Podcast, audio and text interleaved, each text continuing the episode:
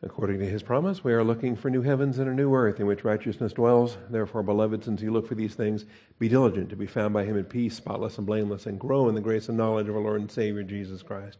Our growth comes through the Scriptures. Once again, we are in Proverbs chapter twenty. Proverbs twenty this morning, looking at uh, verses eight and nine. Proverbs twenty, verses eight and nine. I want to get a little political as we uh, have a king that's in view in verse eight. A king who sits on the throne of justice disperses all evil with his eyes. And uh, we got a little bit of a start on it last week, and I want to pick up right where we left off and be able to wrap that up. And then we can look at verse nine. Who can say, I have cleansed my heart, I am pure from my sin? I can say that. I can say that because I'm saved by grace through faith. And because of the work of Jesus Christ on my behalf, I can say what this verse uh asks in a hypothetical kind of way, assuming that the answer is nobody.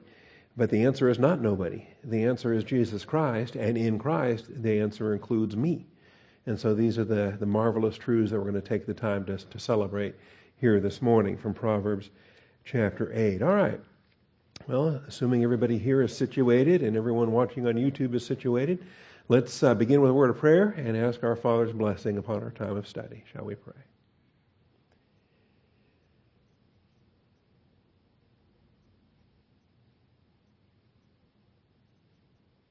Almighty Father, we come before you this morning thankful for grace and truth, rejoicing in your faithfulness, Father, to open the eyes of our understanding, open our ears, soften our hearts, bless our time of study today. Might we receive the word implanted that's able to save our souls. We thank you, we praise you in Jesus Christ's name. Amen. All right, and so as we were looking at this, we were in main point seven. Remember, we start a new outline every time we start a new chapter, and we're now twenty chapters into a thirty-one chapter book. That might give a ballpark figure for how many more years it's expected for us, rapture pending, to get to uh, Proverbs thirty-one and to, to finish this book study. But as we uh, deal with it here, um, if I have the slideshow going, there we go. The best kings sit on a throne of justice. Now, not every throne is a throne of justice. If you have a wicked king, he probably is sitting on a throne of injustice. And uh, the way this world works is, uh, of course, it's a fallen world, and Satan uh, puts his minions where he wants them in the permissive will of God, so we can see these things for what they are. And so not every king sits on a throne of justice, but when Jesus Christ comes and sits on the throne of David, that will be a throne of justice. And a godly king, president, governor, mayor, what have you, Uh, would be sitting on a throne of justice. So we're looking at politics, and we're looking at ideal politics, as uh, the case may be. The best of kings sits on a throne of justice. Functioning in wisdom, he can rule with righteous judgment. And that's beneficial. Politically, it's beneficial. And then personally, of course, all of us should be judging with righteous judgment. One of my favorite verses on this is uh, John chapter seven and verse twenty-four. And we'll be looking at that because, uh, I don't know about you, but occasionally I have these uh, these uh, opponents, I don't know what to call them, adversaries, uh, but they, um, they're typically uh, God haters or Bible deniers. But curiously enough, they know one verse in the Bible, and that one verse is the one they like to throw at you all the time, and they say, judge not, lest thou be judged. And they like to quote, and really misquote and abuse Matthew seven, as if that's the only verse in the Bible that that exists, and they throw it at you as if that's their walk away, drop mic moment, and uh, that they can leave you speechless after that, and they can keep doing what they're doing. Uh, but no, I think John seven twenty-four is a marvelous answer to that. There's quite a bit that uh, deals with our personal judgments that we make. We are to be discerning, and that means we are to be discriminating in our judgments and in our evaluations so that we can avoid what is evil and cling to what is good, so that love would be indeed without hypocrisy. And all these things are vital for us to understand. And even the verse they like to, to quote, the judge not lest thou be judged, is actually abused and twisted and taken out of application. It means we do judge, but we hold ourselves to the same accountability. And we're going to talk about all that this morning. I'm just rambling now as we get started. But let's uh, let's pick up with what we were dealing with last week. Get our Bible window up and running here. All right. So again, this is main point seven in the structural outline, the expository outline for Proverbs chapter twenty. The best kings sit on a throne of justice. Functioning in wisdom, he can rule with righteous judgment and be God's instrument for national blessing. He can be God's instrument for national blessing. And I believe we see this here when you read all of verse eight in its entirety, the A part and the B part. Yes, the king who sits on the throne of justice, what does he do? He winnows, he sifts, he, he disperses all evil with his eyes. In other words, he's able to see through the truth and the lies, and he's able to separate like wheat from chaff. And the language of winnowing is the language of, of separating, and that means you've got to be discerning. That means you discriminate.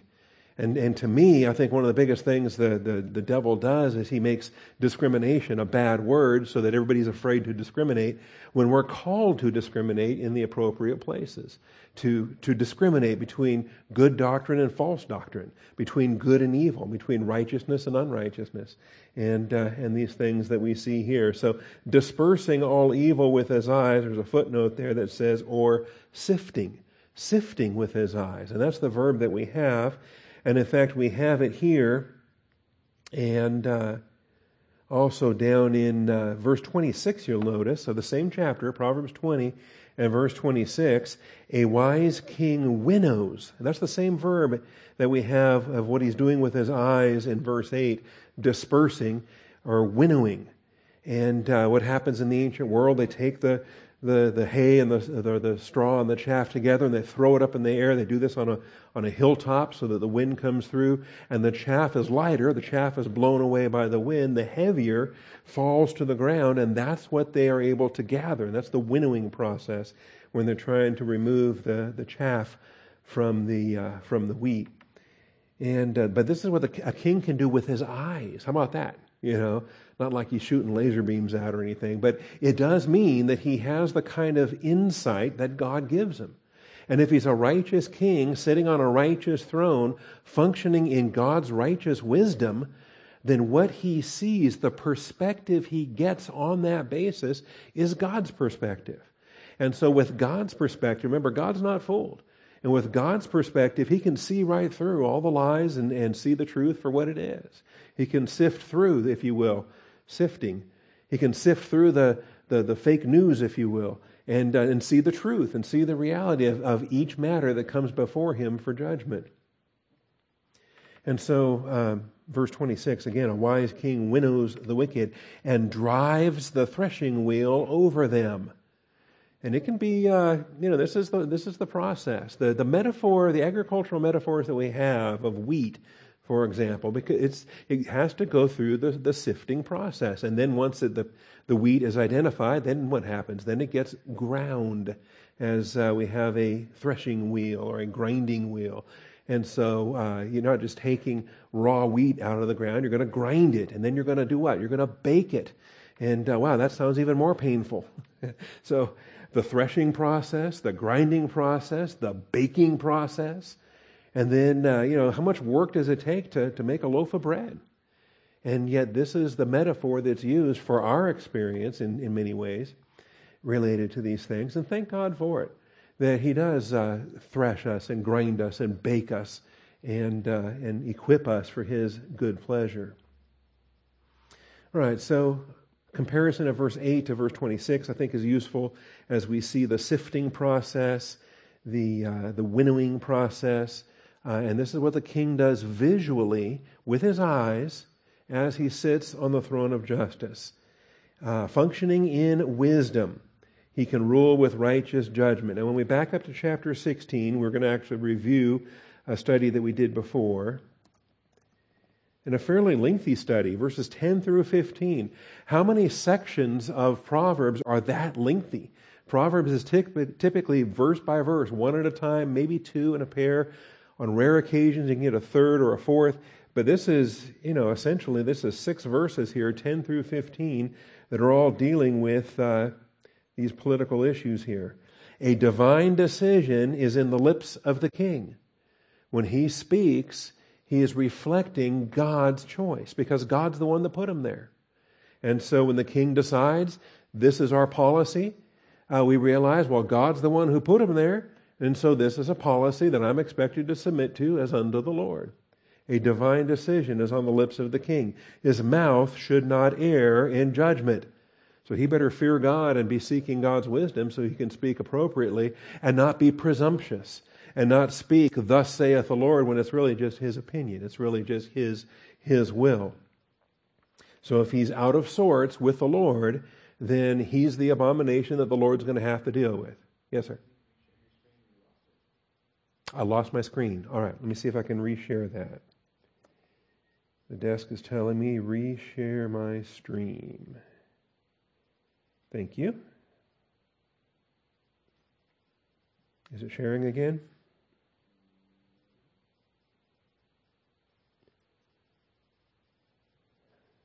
Technical issues.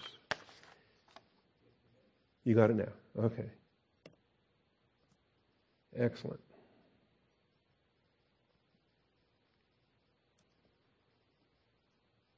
Hmm. Pray, pray hard. When we think about all of the technology that's required just for people to sit at home and watch on YouTube, the, uh, there's just there's about seven pieces, and if any one out of those seven pieces drops or malfunctions or has a glitch or whatever, any one of those seven will derail the entire thing. And uh, anyway, it is what it is, and we just pray and trust God will do what he wants to do. All right. But here's this section, Proverbs sixteen, verses ten through fifteen. And I'm not going to reteach the whole thing, but you've got notes on it as we were back in chapter sixteen. A divine decision is in the lips of the king. His mouth should not err in judgment. If he's out of line and speaking presumptuously, then the Lord will deal with that. Or it might be that that's why God put him there, that God put a man, a wicked king, in there for judgment. And he's disciplining the people of that land for that reason. All right, then we have economics. Just balance and scales belong to the Lord, and all the weights of the bag are his concern. He's involved in economic integrity, in the appropriate and fair exchange. When, when human beings are trading with one another, uh, and God has his eye on that. He's got his, uh, an interest in that. He doesn't want um, the lies to uh, to succeed. And so that's why the balance can't be uh, doctored. You have to have uh, just scales. And uh, the weights, you have to have appropriate weights. That's why even in modern times we have the, the, the international standards for making sure that an ounce is an ounce, a gallon is a gallon, and you're not getting ripped off at the gas pump if you thought you put seventeen gallons in your tank, and really they only put sixteen gallons in your tank, and they charged you for seventeen because they're they're stealing the, the difference. They're they're making money on the shady on the shady deal. Verse twelve says, it's an abomination for kings to commit wicked acts, for a throne is established on righteousness. This is what's designed. And so when there's a, a king in there for our blessing, that's uh, then, then it's operating according to the laws of divine establishment, and uh, and things are marvelous for the, for the people, the subjects of that country.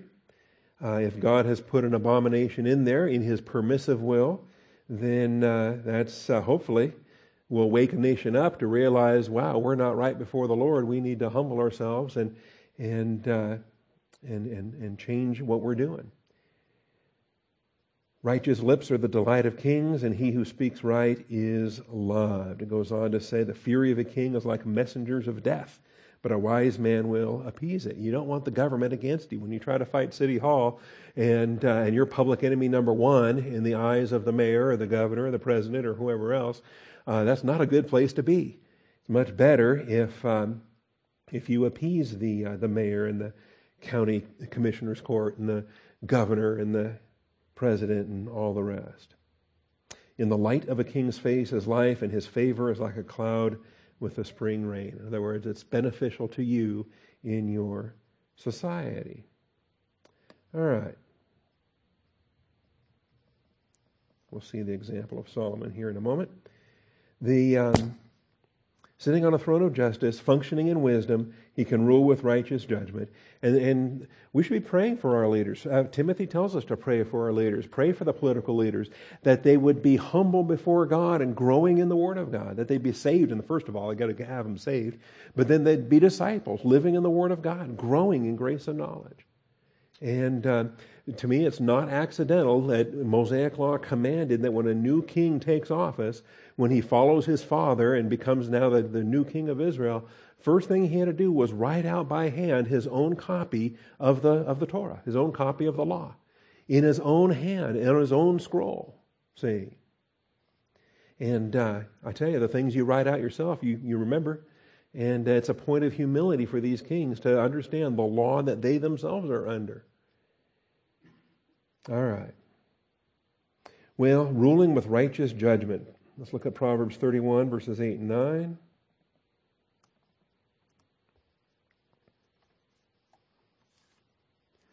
I'm just going to take it by faith. Things are going well until I get another raised hand from the recording desk.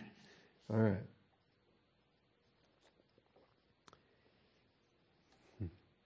Open your mouth for the mute. This is Proverbs thirty-one, verses eight and nine.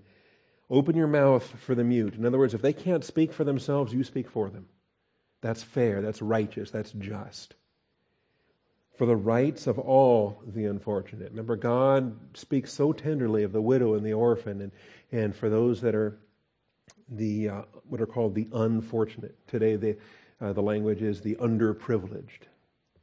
Open your mouth. Judge righteously and defend the rights of the afflicted and needy. So this is, there is a valid place to do this. And these are in the instructions of to a king. In, in Proverbs thirty-one, these are the, the words of his mother to Lemuel, the words of King Lemuel, the oracle which his mother taught him. And uh, but before we get to Proverbs thirty-one, we're going to have to figure out who Lemuel is and who his mother is. Is this a code name? Is this a pet name? Is this actually Solomon and uh, the, the wisdom that Bathsheba bestowed upon him? I think so, but there's other traditions and understandings and, and ideas there. So anyway, stay tuned. And uh, instructions for the king. And so if there is a political leader that thinks that Um, the underprivileged need to be uh, abused, that's a problem, or manipulated, that's a bigger problem. I think that's the worst kind of abuse. When you manipulate a, a particular group, claiming that you're helping them, but really you're just using them. And you perpetually keep them in that state of need because you don't want to ever solve a problem. That removes your, your, uh, your power base. All right. See, I told you, we're going to get political this hour, and when that happens, sometimes rabbit trails will take you different places. So, uh, but a king functioning in wisdom, sitting on a throne of justice, can rule with righteous judgment, and he can be pleasing to the Lord, and he can be pleasing to his mom, uh, even though he's the king, and his mom is sitting there on a throne at his right hand, um, and you know, uh, you know your things are doing well when your mom is spiritually minded, and she's praying for you, and she's happy, and she knows that you're serving the Lord in the way that He's designed. All right, John seven twenty-four. Like I said, we'll be looking at this this morning. John seven twenty-four. Do not judge according to appearance, but judge with righteous judgment. Now, the context on this, by the way, um, all this hostility and the Pharisees that want him dead, and uh, he says, did not Moses give you the law, yet none of you carries out the law? Why do you seek to kill me? I can't think of a, a more shocking set of statements that Jesus could have made to these Pharisees than looking at a crowd of Pharisees and say, none of you keeps the law. Because they, they wake up every day thinking that they're the champion law keepers of, of planet Earth. That they are the Pharisees of the Pharisees, the Jews of the Jews, and the best of the best. And he says, none of you carries out the law. So that's shock number one. And then he says, why do you seek to kill me? Now, they weren't shocked by that, but they were shocked that he would say it out loud because it's true. They just don't want the people to know that he wants that they want him dead. So the crowd answered, you have a demon. Who seeks to kill you? Well, see, the crowd's ignorant, but the Pharisees know the deal. And Jesus answered them, I did one deed and you all marvel. For this reason, Moses has given you circumcision, not because it's from Moses, but from the fathers, and on the Sabbath you circumcise a man. In other words, guess what? You have to. The boys had to be circumcised on the eighth day. So what happens if the boy was born on a Friday? That means the following, eight days later, on the following Saturday, the Mosaic law commanded they have to circumcise these boys. Because the law says do it on the eighth day, but then the law also says don't break the Sabbath. So now they've got this conundrum. What do we do? Every, every boy born on a Friday is going to make us break the Sabbath eight days later. Anyway, so the solution, of course, and it's not hard to figure out, is that if you're doing what God told you to do, you're not breaking the Sabbath. So um, you're not breaking the Sabbath if you're doing what God tells you to do. So here's Jesus doing what God tells him to do. He's not breaking the Sabbath either. Anyway, he's, by highlighting what they do, he's illustrating why they're so hypocritical in attacking him. But if a man receives circumcision on the Sabbath so that the law of Moses will not be broken, are you angry with me because I made an entire man well on the Sabbath? You know, he healed the guy. So what if it was the Sabbath? He's doing what the Father had for him to do. He's obeying God. You're not a Sabbath breaker when you're obeying God. That's why he then concludes with, stop judging, or do not judge according to appearance, but judge with righteous judgment. And this was the thing. Pharisaic legalism is all about appearances. It's all about the externals. It's all about what people can see and observe and know. And uh, I tell you, if you've ever known any legalists, or maybe in your past you used to be a legalist, uh, you understand appearances are critical. You've got to keep up the appearances, because that's uh, that's the the majority emphasis here. Anyway, I like pointing to, to John seven twenty-four, uh, uh, judge with righteous judgment, because that's a command, judge with righteous judgment. And when one of these Bible haters tries to throw judge not lest thou be judged in, in my face, I just smile and come back with, well, the Bible commands me to judge with righteous judgment. And so I'm, I'm commanded to judge. And even, extra credit here today, Matthew seven one, it's not an absolute statement that says do not judge. It says, do not judge so that you will not be judged. And that tandem is critical. That puts both halves together to recognize that um, you're held to the same standard that you hold other people to. And, when, and in case you think I'm mistaken, just read the next verse. For in the way that you judge, you will be judged. And by your standard of measure, it will be measured to you. So when, when somebody tells you, quit being so judgmental, just smile. And say, I'm not judgmental, but I'm discerning. I have biblical discernment, and I hold myself to the same standard that I hold anybody else to as I evaluate people, places, and things, and you know, with biblical norms and standards.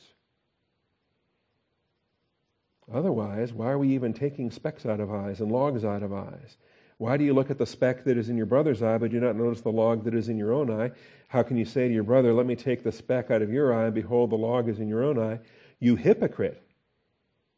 Now, Jesus doesn't say, leave the specks where they are, leave the logs where they are, mind your own business, and, and love everybody.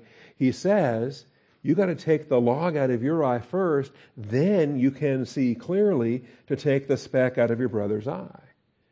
He's not just saying, you know, judge not and leave the speck there. You see how they abuse this whole text? It's it's sad. All right.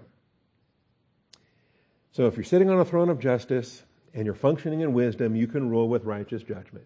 Now, none of us will probably be president of the United States one day, but uh, we all have capacities in which we are expected to have make judgments. We're all expected to have discernment in our decision making.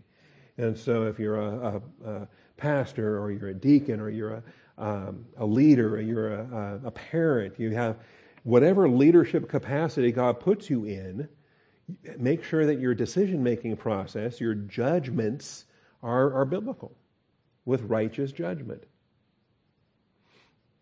And be God's instrument for blessing, national blessing, church blessing, family blessing, whatever the context is for your leadership. You are the conduit of God's blessing when you are judging appropriately. In the case of a, of a king or a president, the, and you're judging appropriately, then uh, it's national blessing. You are the inst- God's instrument for national blessing. John nineteen eleven. And this is when uh, Jesus is standing before Pilate, and uh, they're shouting. The crowds are shouting, "Crucify, crucify!" And Pilate said to them, "Take him yourselves and crucify him, for I find no guilt in him." And the Jews answered him, "We have a law, and by that law he ought to die, because he made himself out to be the Son of God." Therefore, when Pilate heard this statement, he was even more afraid. And he entered the praetorium again and said to Jesus, "Where are you from?" But Jesus gave him no answer.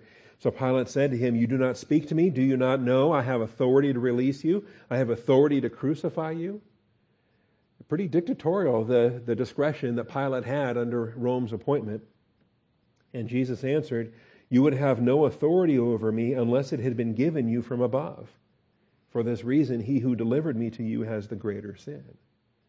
And so this is a curious thing. It's a powerful statement, actually, to show the sovereignty of God. Pontius Pilate wouldn't even be the governor had God not assigned that as his position. And he who delivered me, the betrayer, has the greater accountability in the eyes of God. The greater sin. A Pilate still has a sin, but the uh, the Pharisees, the Sanhedrin, uh, the role of, of Judas Iscariot as the traitor, all of these volitional participants, I think the least of them is Pontius Pilate, because he's just kind of between the rock and the hard place. Uh, they, they've got him uh, in a tough spot. As a result of this, Pilate made efforts to release him, but the Jews cried out, saying, "If you release this man, you are no friend of Caesar. Everyone who makes himself out to be king opposes Caesar."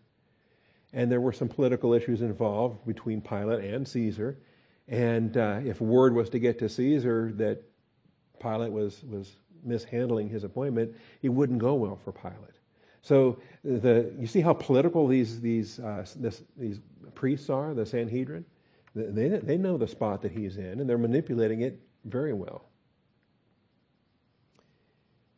But the point being in verse eleven there, you would have no authority unless it had been given you from above. That is Jesus speaking the truth, and it agrees with every other passage of Scripture that we can focus on this topic. There is no authority in office that got there apart from God's directive will or his permissive will. Uh, yeah, that's, that's, a, that's a fact. And that includes the president we have now, every president we've had uh, before him, and every president we have after him, assuming we have any more. See? It's because God's sovereignty is directing human affairs.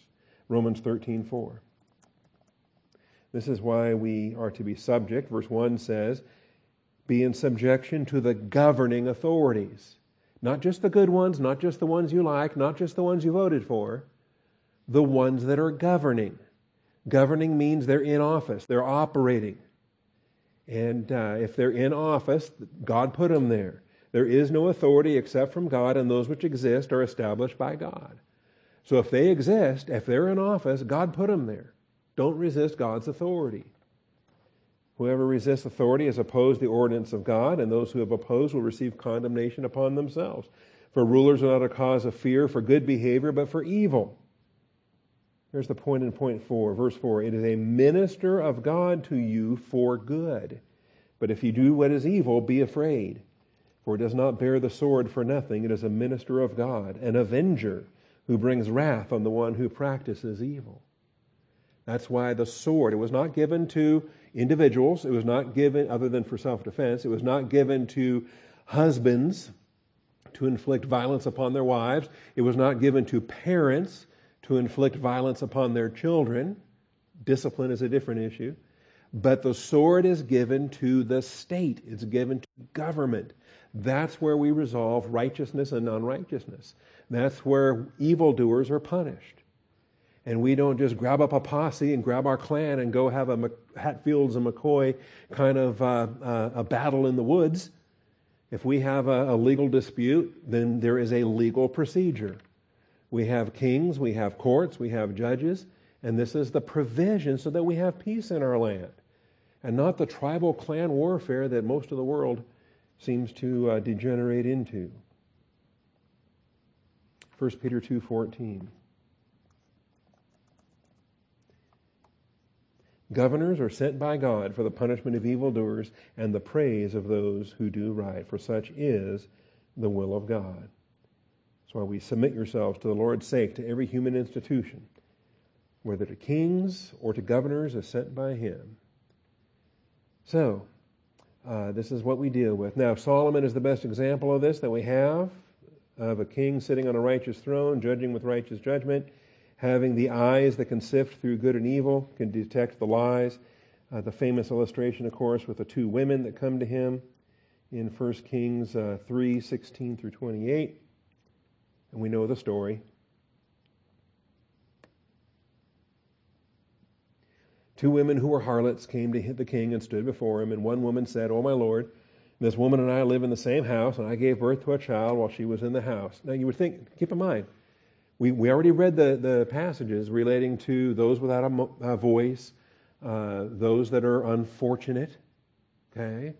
And, uh, you know, you, you, a petty king, a petty tyrant, uh, uh, somebody that was not mindful of, of God's authority in his life, uh, it's not going to take the time to sort something out between two women, uh, you know, much less two prostitutes, see.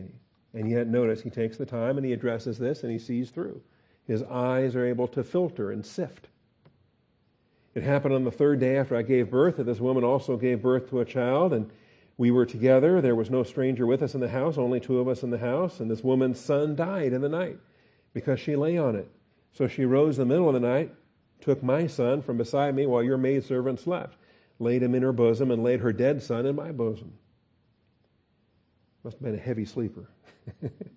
When I arose in the morning to nurse my son, behold, he was dead. But when I looked at him carefully in the morning, behold, he was not my son whom I have born. Yeah, okay, there's an accusation.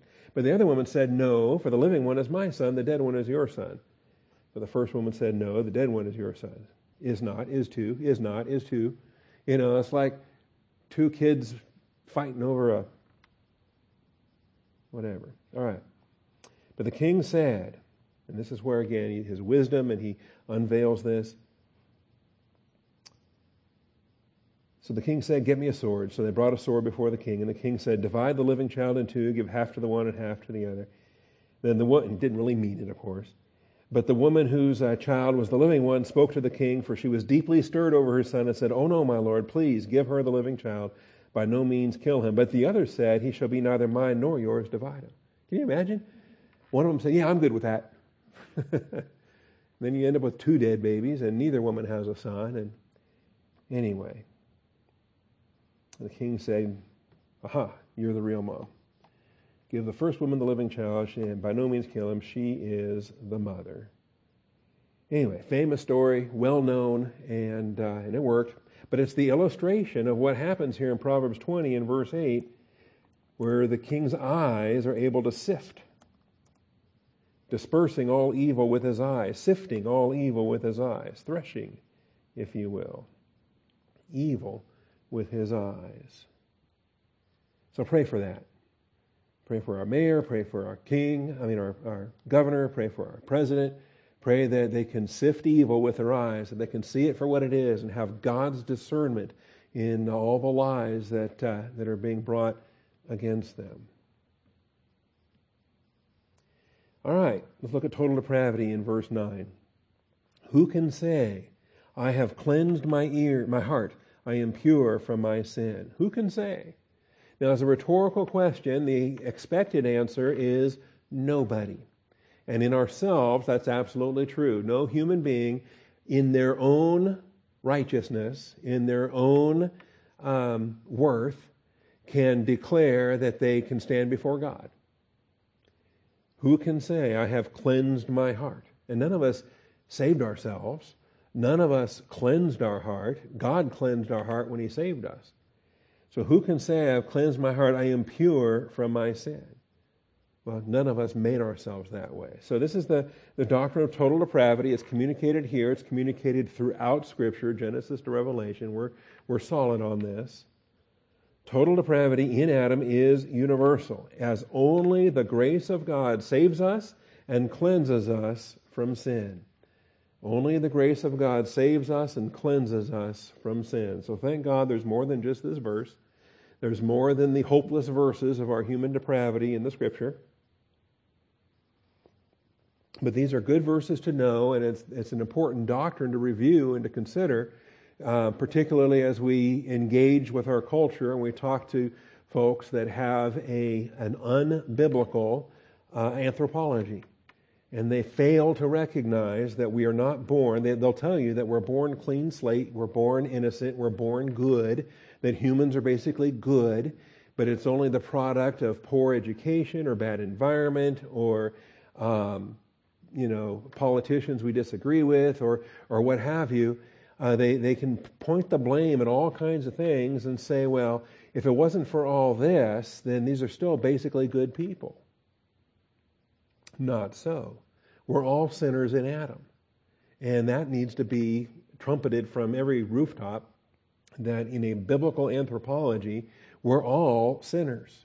We all, uh, the, the best we can produce, the greatest achievements we have in personal righteousness are filthy garments, and God wants nothing to do with them. And so uh, these passages are, are very straightforward and they're worth memorizing. Job fourteen four, in complete agreement with Proverbs twenty and verse nine. Who can make the clean out of the unclean? No one. Okay? And here's a, this is uh, Job replying to one of his accusers. Man who is born of woman is short-lived and full of turmoil. All right? So raise your hand if your mom was a woman. All of us, this is a, a, a universal principle for all of humanity in Adam. Short-lived and full of turmoil, like a flower he comes forth and withers. He also flees like a shadow and does not remain. You also open your eyes on him and bring him into judgment with yourself. So not only is life short, but as soon as it's over, we have to stand before our judge. We are accountable. So who can make the clean out of the unclean? No one. You have a clean cloth, a, a dirty cloth, you rub them together, what happens? They're both now dirty. The dirty rubs off. That's how it works. Since his days are determined, the number of his months is with you, and his limits you have set so that he cannot pass. Turn your gaze from him that he may rest. There's a lot more that comes into this. I like some of the uh, promises of resurrection, some of the hope of eternal life. It's communicated here. And Job had no scripture. This is all pre-Abraham in his, in his uh, spirituality before the Lord. Turn your gaze from him that he may rest until he fulfills his days like a hired man. There's hope for a tree when it's cut down, that it will sprout again and its shoots will not fail. Though its roots grow old in the ground, its stump di- uh, dies in the dry soil. And uh, at the scent of water, it will flourish and put springs, uh, sprigs like a plant. Kind of interesting how you can revive a, uh, a stump like that if it's got the deep roots. But a man dies and lies prostrate. Man expires, and where is he? As water evaporates from the sea, as a river becomes parched and dried up, so a man lies down and does not rise, until the heavens are no longer. He will not awake, nor be aroused out of his sleep. But guess what? Heavens and earth will pass away. A new heaven and earth will uh, arrive, and there is a universal resurrection of the righteous to eternal life and the unrighteous to eternal death. Oh, that you would hide me in Sheol, that you would conceal me until your wrath returns to you, that you would set a limit for me and remember me. If a man dies, will he live again? All the days of my struggle I will wait until my change comes. You will call, I will answer you. You will long for the work of your hands. For now you number my steps. You do not observe my sin. My transgression is sealed up in a bag, and you wrap up my iniquity. What a testimony. He's, he has a personal Redeemer. He's saved. His sins are sealed up. He's waiting for a future resurrection. He will stand before his judge. Job has a, a fully comprehensive theological, systematic theology, and no scriptures, no written canon of scripture. No, Moses hasn't written Genesis yet. There's no Hebrew canon. Obviously, there's no New Testament either, no Greek canon. He has zero written scriptures, but a frame of reference for theology that we can appreciate. All right, next chapter, Job fifteen, fourteen through sixteen. What is man that he should be pure, or he who is born of a woman that he should be righteous? Just, that's not the, the, the order since Adam and Eve fell into sin. Everything replicates after their kind, and sinners beget sinners. That's been our estate since Adam. And then the whispering of the fallen angels in his critics' ears. Behold, he puts no trust in his holy ones, and in the heavens are not pure in his sight. The grumbling of the fallen angel to say, God doesn't even approve of, of uh, Lucifer and all of those that he threw out of heaven. So you human creatures have no chance. How much less one who is detestable and corrupt, man who drinks iniquity like water. So you can hear the scorn there in those verses as the fallen angels are mocking um, human beings. Job twenty-five, verses four and six. How can man be just with God? This is Bildad the Shuhite. Trick question, but the shortest man in the Bible? Bildad the Shuhite. All right. That's the only thing you're going to remember when you walk out of here this afternoon. That's a, how was class this morning? Let me tell you about the shortest man. Dominion and awe belong to him who establishes peace in his heights. Is there any number to his troops? And upon whom does his light not rise? How then can a man be just with God? Or how can he be clean who is born of a woman? As glorious as God is, as majestic, as righteous, as pure, as holy, how can man stand in his presence? He, how can he be clean who is born of a woman? If even the moon has no brightness and the stars are not pure in his sight, how much less man, that maggot, and the Son of Man, that worm. Very insulting. The angels despise us, calling us maggots and worms. But think about it. Even Jesus said, I am a worm and not a man, as he's hanging on the cross. Read Psalm twenty-two sometime and, and see he humbled himself to provide our eternal life. Psalm fifty-one five. David's testimony. Behold, I was brought forth in iniquity, and in sin my mother conceived me. This is the total depravity of human beings. I was brought forth in iniquity, and in sin my mother conceived me. So from conception to birth, he entered this world as, uh, as an unrighteous unbeliever in Adam. Behold, you desire truth in the innermost being, in the hidden part you will make me know wisdom. Purify me with hyssop, I shall be clean. Wash me, and I shall be whiter than snow. See, we can't save ourselves, but God can save us. God can make us clean. Even before verse five, there's the verse two. Wash me thoroughly from my iniquity. Cleanse me from my sin. All right, so that's Psalm fifty-one. We'll come back to that in the second part because it's the grace of God that saves us and cleanses us from sin. The positional cleansing, and then obviously the experiential cleansing. When we confess our sins, he's faithful and just to forgive us our sins, to cleanse us from all unrighteousness. He cleanses us because he's already cleansed us. The experiential cleansing is just the foot washing compared to the bath. He gave us the bath when he saved us. And we are clean, we are eternally clean from that moment ever on. Isaiah sixty-four six. All of us have become like one who is unclean. All our righteous deeds are like a filthy garment. The minstrel rags is how Colonel Theme used to address this, as it was practiced in the ancient world. Like a filthy garment. All of us wither like a leaf. Our iniquities like a wind take us away. So there's nothing that we can commend ourselves to. We can't stand before God and impress him with anything we've done, even if we've impressed ourselves or we've impressed other people. We stand before God and he's not impressed. We are unclean. We are unrighteous. Anything we produce is relative righteousness as opposed to the absolute righteousness of God himself. And relative righteous doesn't, doesn't cut it, even if you are better than the next guy. Even if you're better than everybody else you've ever known. It's still relative righteousness. It is unclean.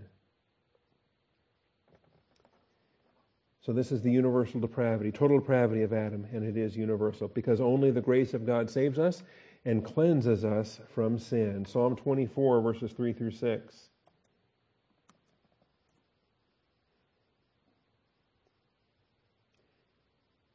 The earth is the Lord and the fullness thereof, all it contains, the world and all those who dwell in it. We're going to do more work with fullness statements. King James had a lot of fullness statements, and I think that's the better translation, honestly, from the Hebrew manuscripts that have the fullness statements. The earth is the Lord and the fullness thereof. the world and those who dwell in it. For he has founded it upon the seas and established it upon the rivers. Who may ascend into the hill of the Lord, and who may stand in his holy place? So what earth being is there that thinks he can travel to God's glory and have a right to stand there? Well, here's the answer. He who has clean hands and a pure heart, who has not lifted up his soul to falsehood, who has not sworn deceitfully. So that's the answer, which we can apply to everybody and say, well, none of us qualify. But we can also, we can take it, we can apply it to Jesus and say, wow, he qualifies. Isn't Jesus the one with clean hands and a pure heart? Isn't Jesus the one who has not lifted up his soul to falsehood and has not sworn deceitfully? Seems to me that Jesus meets the qualifications for someone who can ascend into the hill of the Lord and stand in his holy place. And thankfully, it's true, he did. He died on the cross and he went to heaven and he applied his blood, he cleansed the temple, and uh, all these things are marvelous truths in the Word of God. He shall receive a blessing from the Lord and righteousness from the God of his salvation. And this is the generation of those who seek him, who seek your face, even Jacob. Anyway, then the king gets to come into his kingdom in verses seven and following. I'm going to run out of time if I get lost in that. Psalm fifty-one. Now, we were just there in Psalm fifty-one when we were looking at the total depravity in verse five. But look at these verses that surround it. And they're verses that speak of washing. Be gracious to me, O God, according to your loving kindness. So that's the only way that God's going to be gracious, not based upon what we've earned and deserved, but according to your loving kindness, according to the greatness of your compassion, blot out my transgressions. Wash me thoroughly from my iniquity. Cleanse me from my sin. So God is the one who cleanses. When you get down to verses seven through ten, you see this. Purify me with hyssop, and I shall be clean. Wash me, and I shall be whiter than snow. Make me to hear joy and gladness. Let the bones which you have broken rejoice. Hide your face from my sins and blot out all my iniquities. Create in me a clean heart, O God, and renew a steadfast spirit within me. See, God's the one who does this. Now, this is a confession chapter. This is David, who's already a believer. He's already saved, but he's got to confess his sins because he's committed an adultery with Bathsheba and he's murdered Uriah, and he's got uh, he's got all kinds of sins that Mosaic law does nothing for him. There's nothing Levitical that's going to save him. Mosaic law uh, condemns him twice over. He should be stoned as an adulterer, should be stoned as a murderer. So there's nothing that, that the high priest can do for him, and, and there's nothing Levitical. All he can do is confess and um, and pour his uh, his heart out before the righteousness of God in this confession. And this is what the Lord accepts. He says, uh, restore to me the joy of your salvation and sustain me with a willing spirit. Then I will teach transgressors your ways, and sinners will be converted to you. Down to verse sixteen, he says, you do not delight in sacrifice, otherwise I would give it. You are not pleased with burnt offering. Like I say, there's nothing Levitical that would help David in this incident. The sacrifices of God are a broken spirit, a broken and contrite heart, O God, you will not despise. See, the shadow doctrine taught principles, but the reality is something else entirely. The reality is what you should be learning in the shadow doctrine through the rituals. Broken spirit, a broken and contrite heart. And uh, God will accept it. It's a sweet-smelling savor. You will not despise. All right, so that's Psalm fifty-one. Only the grace of God saves us and cleanses us from sin. John thirteen ten. Jesus said to him, he who has bathed needs only to wash his feet, but is completely clean, and you are clean, but not all of you. Because there's still one unbeliever in the crowd, that's Judas Iscariot. He knew the one who was betraying him. For this reason he said, not all of you are clean. See, this is when he starts to wash their feet, and Peter says, never shall you wash my feet. So Jesus said, if I do not wash you, you have no part with me. And Peter knows, oops, messed up. So he said, Lord, then wash not only my feet, but my hands and my hands and my head. You know, we can learn a lot from Peter. Mostly we learn what not to do. We learn by the negative example. And, uh, you know, if you think too little and speak too much uh, and act too fast, then, then that's very Peter-like. Uh, maybe we need to slow down and think more and speak less and uh, and be more Christ-like. So he who has bathed needs only to wash his feet, but is completely clean. And so this is what we deal with. Our salvation is our bath, and we are completely clean. But because we do sin as believers, we need the foot washing. See, and so Jesus is illustrating why we have First John one nine after we're already saved. That because we have the ongoing sins, we need to confess those so that we can be cleansed from all unrighteousness. What a blessing that he's given us. First Corinthians six eleven. Some people misteach First Corinthians six because they look at this list of people that uh, can't inherit the kingdom. Verse nine, do you not know that the unrighteous will not inherit the kingdom of God? Do not be deceived. Neither fornicators, nor idolaters, nor adulterers, nor effeminate, nor homosexuals, nor thieves, nor covetous, nor drunkards, nor revilers, nor swindlers will inherit the kingdom of God. Okay? And a legalist can preach it and, and harangue all those people. Bad people. You're, you're going to hell.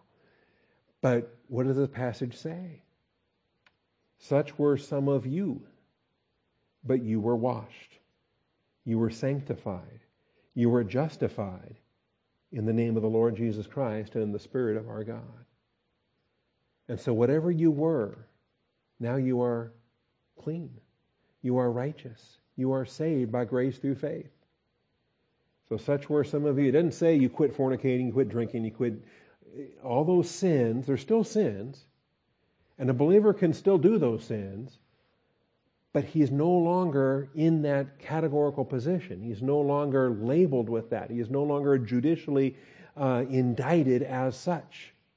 Whatever it was he used to be is no more because he's now a new creation in Christ. He has been washed. He has been sanctified. He has been justified. And positionally in the courtroom of heaven, that's the entire point. This is why we're justified. We don't get justified by stopping the sin, turning over a new leaf, repenting, and, and, and you know, trying to have the good deeds outweigh the bad deeds. Because that, that's, again, that's relative righteousness. Relative righteousness.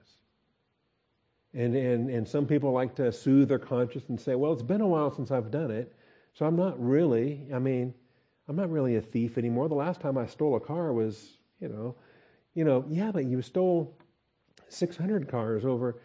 How many times do you have to do something to have that label before you are what you have done? You know, I, I think if you've murdered one person, you're a murderer for the rest of your life. You are a murderer because you've murdered. But see, this is the relative scale. This is the relative scale. In absolute terms, the murderer who comes to faith in Christ is washed, he's cleansed, he's regenerated, he's sanctified, he's justified. And judicially speaking, he's no longer a murderer. He will stand at the judgment seat of Christ having been justified because Jesus Christ paid the penalty for that sin. It's a marvelous truth. All right, finally, Hebrews ten twenty-two. On the basis of our salvation, we can have a marvelous priesthood. Verse nineteen says, therefore, brethren, since we have confidence to enter the holy place by the blood of Jesus, by a new and living way, which he inaugurated for us through the veil that is his flesh. So we're New Testament believer priests, and we stand in the Holy of Holies in the heavenly places. We stand before our Heavenly Father within the veil that is his flesh. And we have a great priest over the house of God. Let us draw near with a sincere heart and full assurance of faith, having our hearts sprinkled clean from an evil conscience and our bodies washed with pure water. We saw this verse on Sunday because in Hebrews they were asking for prayer for a, for a good conscience. And let us hold fast the confession of our hope without wavering, for he who promised is faithful. But the point being, we have been cleansed, and it's the grace of God that cleanses us. It's the grace of God that saves us. And on that basis, we can come back to Proverbs chapter twenty and verse nine and answer the question, who can say I have cleansed my heart, I am pure from my sin? We all can, because Jesus did it when we got saved.